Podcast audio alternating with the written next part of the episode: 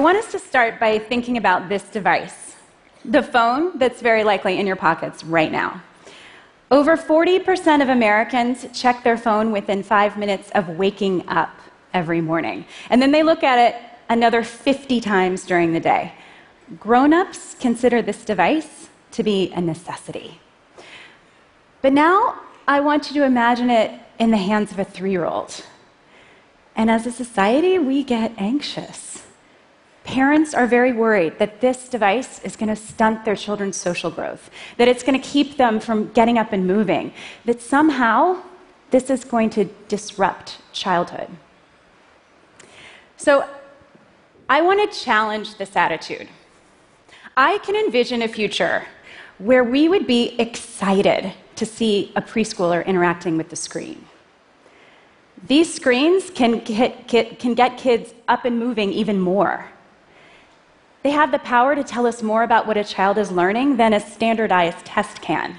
And here's the really crazy thought I believe that these screens have the power to prompt more real life conversations between kids and their parents. Now, I was perhaps an unlikely champion for this cause. I studied children's literature because I was going to work with kids and books. But about 20 years ago, I had an experience that shifted my focus. I was helping lead a research study about preschoolers and websites.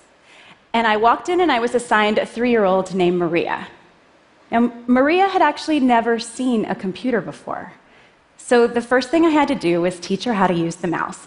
And when I opened up the screen, she moved it across the, she moved it across the screen and she stopped on a character named X the Owl.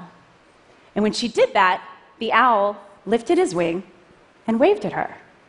And Maria dropped the mouse, pushed back from the table, leaped up, and started waving frantically back at him. Her connection to that character was visceral. This wasn't a passive screen experience, this was a human experience. And it was exactly appropriate for a three year old. So I've now worked at PBS Kids for more than 15 years. And my work there is focused on harnessing the power of technology as a positive in children's lives. I believe that as a society, we're missing a big opportunity. We're letting our fear and our skepticism about these devices hold us back from realizing their potential in our children's lives.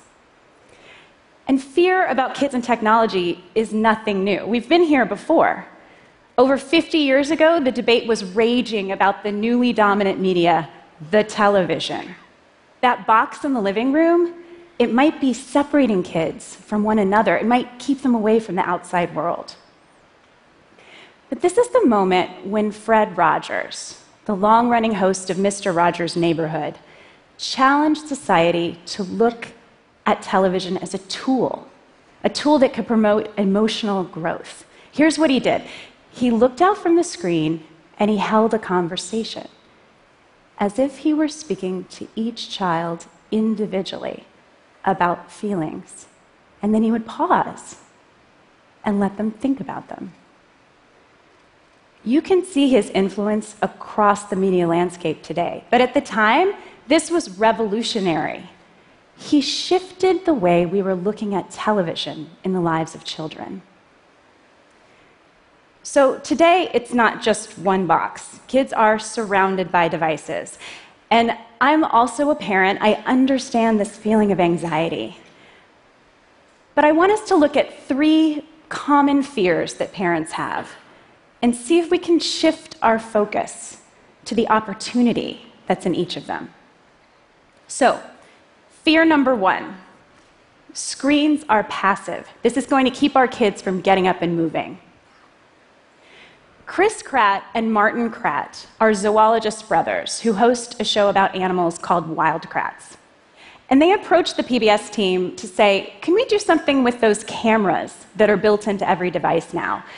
Could those cameras capture a very natural kid play pattern, pretending to be animals? So we started with bats. And when kids came in to play this game, they loved seeing themselves on screen with wings.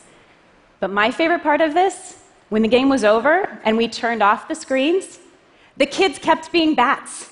They kept flying around the room. They kept veering left and right to catch mosquitoes. And they remembered things. They remembered that bats fly at night. And they remembered that when bats sleep, they hang upside down and fold their wings in. This game definitely got kids up and moving. But also, now when kids go outside, do they look at a bird and think, how does a bird fly differently than I flew when I was a bat? The digital technology prompted embodied learning that kids can now take out into the world. So, fear number two playing games on these screens is just a waste of time. It's going to distract children from their education. Game developers know that you can learn a lot about a player's skill by looking at the back end data. Where did a player pause? Where did they make a few mistakes before they found the right answer? And my team wanted to take this tool set and apply it to academic learning. Our producer in Boston, WGBH, created a series of Curious George games focused on math. And researchers came in and had 80 preschoolers play these games. They then gave all 80 of those preschoolers a standardized math test. We could see early on that these games were actually helping kids understand some key skills. But our partners at UCLA wanted us to dig deeper. They focus on data analysis and student assessment. And they wanted to take that back end gameplay data and see if they could use it to predict a child's math score. So they, they made a neural net. They essentially trained the computer to use this data. And here are the results. This is a subset of the children's standardized math scores. And this is the computer's prediction of each child's score based on playing some Curious George games. The prediction is astonishingly accurate, especially considering the fact that these games weren't built for assessment. The team that did this study believes that games like these can teach us more about a child's cognitive learning than a standardized test can. What if games could reduce testing time in the classroom? What if they could reduce testing anxiety? How could they give teachers snapshots of insight to help them better focus their individualized learning? So, the third fear I want to address is the one that I think is often the biggest, and that's this these screens are isolating me from my child. So, let's play out a scenario. Let's say that you are a parent and you need 25 minutes of uninterrupted time to get dinner ready. And in order to do that, you hand a tablet to your three year old. Now, this is a moment where you probably feel very guilty about what you just did. But now imagine this 20 minutes later, you receive a text message on that cell phone that's always within arm's reach. And it says, Alex just matched five rhyming words. Ask him to play this game with you. Can you think of a, a word that rhymes with cat? Or how about ball?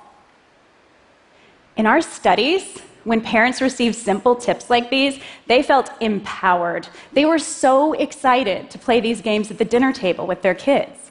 And the kids loved it too. Not only did it feel like magic that their parents knew what they'd been playing, kids love to play games with their parents. Just the act of talking to kids about their media can be incredibly powerful. Last summer, Texas Tech University published a study that the show Daniel Tiger's Neighborhood could promote empathy, the development of empathy among children. But there was a really important catch to this study. The greatest benefit was only when parents talked to kids about what they watched. Neither just watching nor just talking about it was enough. It was the combination that was key. So, when I read this study, I started thinking about how rarely parents of preschoolers actually talk to kids about the content of what they're playing and what they're watching. And so I decided to try it with my four year old. I said, Were you playing a car game earlier today? And Benjamin perked up and said, Yes. And did you see that I made my car out of a pickle? It was really hard to open the trunk. This hilarious conversation about what was fun in the game and what could have been better continued all the way to school that morning.